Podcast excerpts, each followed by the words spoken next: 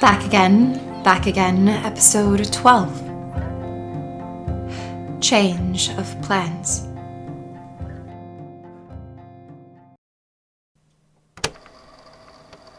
We'd burned the castle, Iolo and I. The execution to come was nevertheless being held amid the wreckage. We left, gathering horses and supplies and weapons from the villages we crossed through on the way.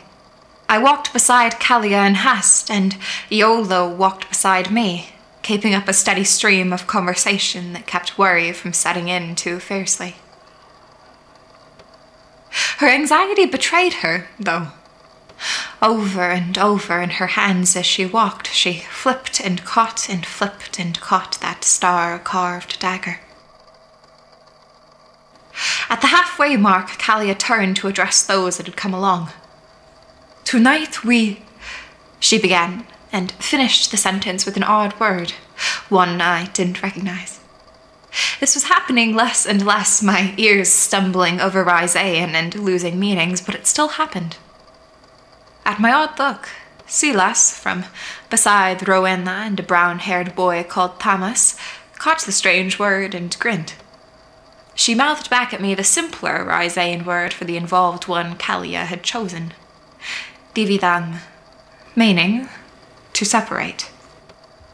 I mouthed Gratinoc to her and tried to tune back into Callia's speech. Tomorrow evening, the poet Leander Feldrea is set to be murdered. We will wait until all have gathered and the kings bring them out, and then we will take our chance. They were planning on causing a riot or something close. We were separating tonight not just for anonymity's sake, but to go to each and every enclave of supporters we had and convince them to come to the steps of the ruined castle.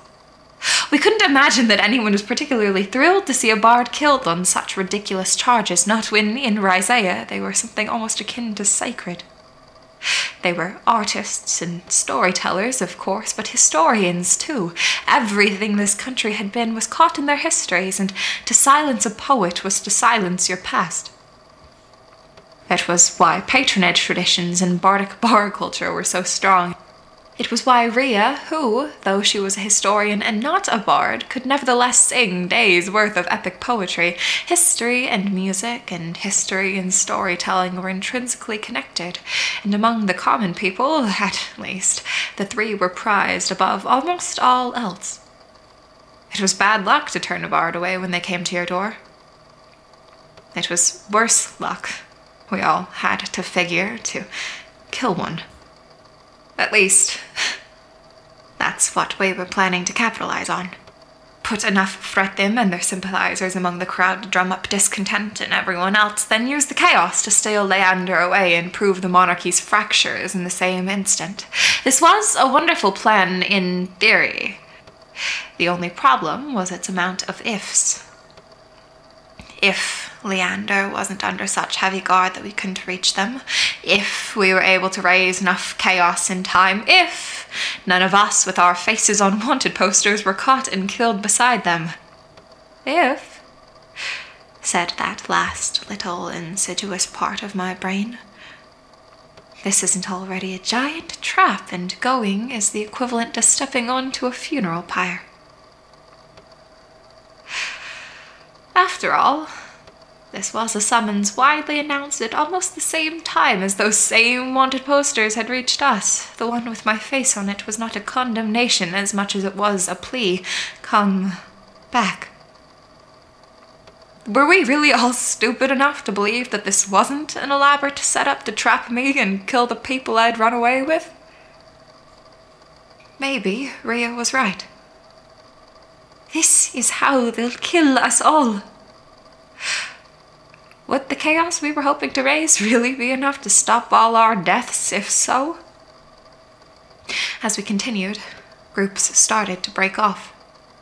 Silas squeezed my hand and smiled before cutting off with Rowena and Thomas. We both raised our arms same time, shoulder shoulder out to cross, and laughed at the simultaneous plea for good luck. Soon it was Callia Iolo and I and the last ditch attempt that had been sitting in the back of my mind bubbled up. Callia? I began, hesitant. What if. What, what if this doesn't work? She grinned in a way that did not show her teeth. Have faith, Elhitida. We have beaten you before. Callia used the Ryzean pronoun, Nokim, the one that meant we, not you. The one that still put me on the side of the kings. She knew where this conversation was headed. You are too smart to walk into a trap, Callia. There is an English word, honeypot. Don't condescend, she snapped. Speak Ryzean. I know you are trying to convince me of something, so do not do it in the language of killers and kings. I floundered for a moment before trying again. You. You promised me one chance to try and turn. Ca- the, the prince. You promised me one chance to try and turn the prince. I, I, know that should everything go to plan, we would not face him tomorrow, and, and you did not expect my end of the bargain to come due so soon, but I worry. And and I, I want this to succeed, so give me tonight. Let me find the prince talk to him and, and try to save Leander before tomorrow. If tomorrow is a trap, friends will die. You, you said I, I had the least to risk. That means I have the most to. I didn't know the Ryzean word or equivalent for leverage, and I wasn't going to make the mistake of sliding into English. I, I can help, I finished. Lamely. Let me find him. No, Callia snapped. Absolutely not. Shut up.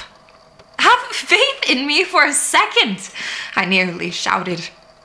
It was messier, Ryzean, than that. You already know this, listener. This whole conversation, every word I spoke was a study in minced words and missed intentions. Do me the favor of pretending me more eloquent than I was.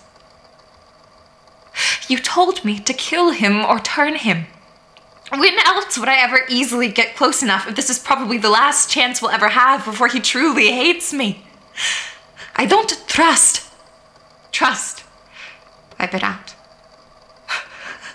trust. I trusted in you, both of you, when I left.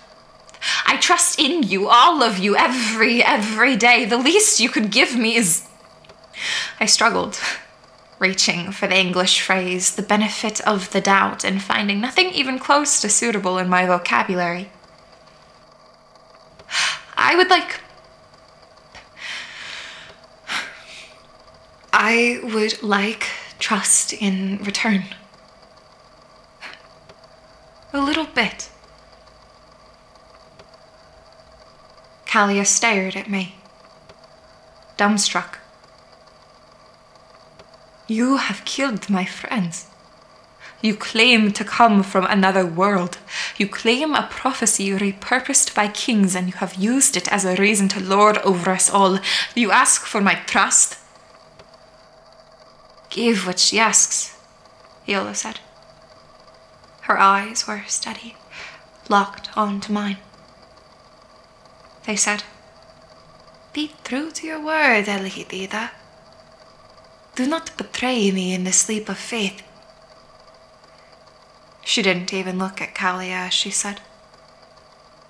Give to her a little bit of trust. I believe her.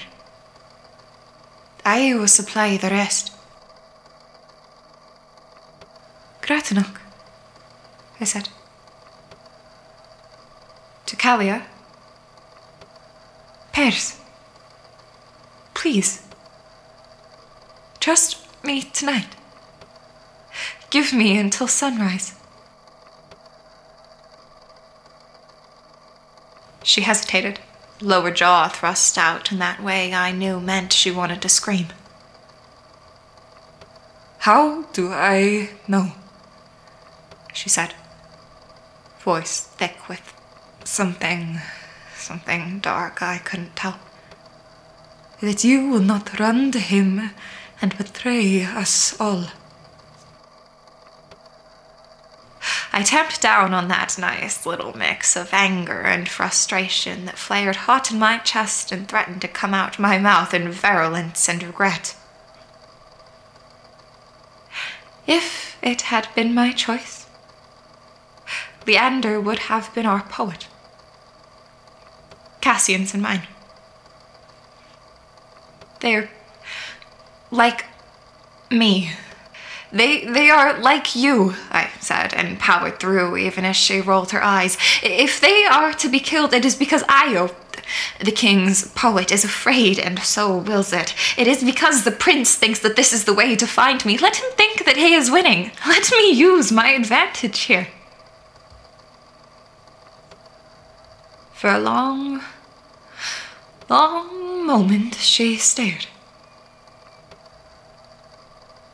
Finally, she said, Give me your sword. I balked. What? I have heard the stories, Elhideva, she grinned.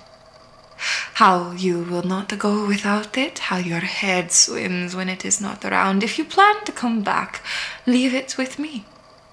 And reunited you will soon be. Her grin curled and curled, became sly. Do not worry. We both know that I can hold it, no? I recognized the yes to my proposition that this question hid. I did not waste my breath on bluster or bargaining. I unhooked my sheath from my belt and held it out to her. I, I would like one in return, so he's not suspicious. Cassie, the, the prince knows the stories too. I took Iolo's. Uh, Iolo took Callia's two short swords, and Callia, with a nod of satisfaction, hooked mine to her own belt. She pulled it from its sheath. We all pretended not to notice as it began, just the tiniest bit too low. I hope you have a plan, Elihida. I do, I said. I just. I need the both of you, then. And a few more. Silas, maybe, and her friends, are they nearby? Iolo nodded. I know where they are. What are you thinking? I turned to Callia. Here are my thoughts. Here is my plan. I laid it out, then, all that I believed. Callia pulled it apart, picking at every single maybe until she was as close to sated as she could be. Go, then, Elhida. Here is my trust. If all is well, I will see you soon. I nodded, meeting first Iolo's eyes, then Callia's, and then turned to kill a prince or save a friend.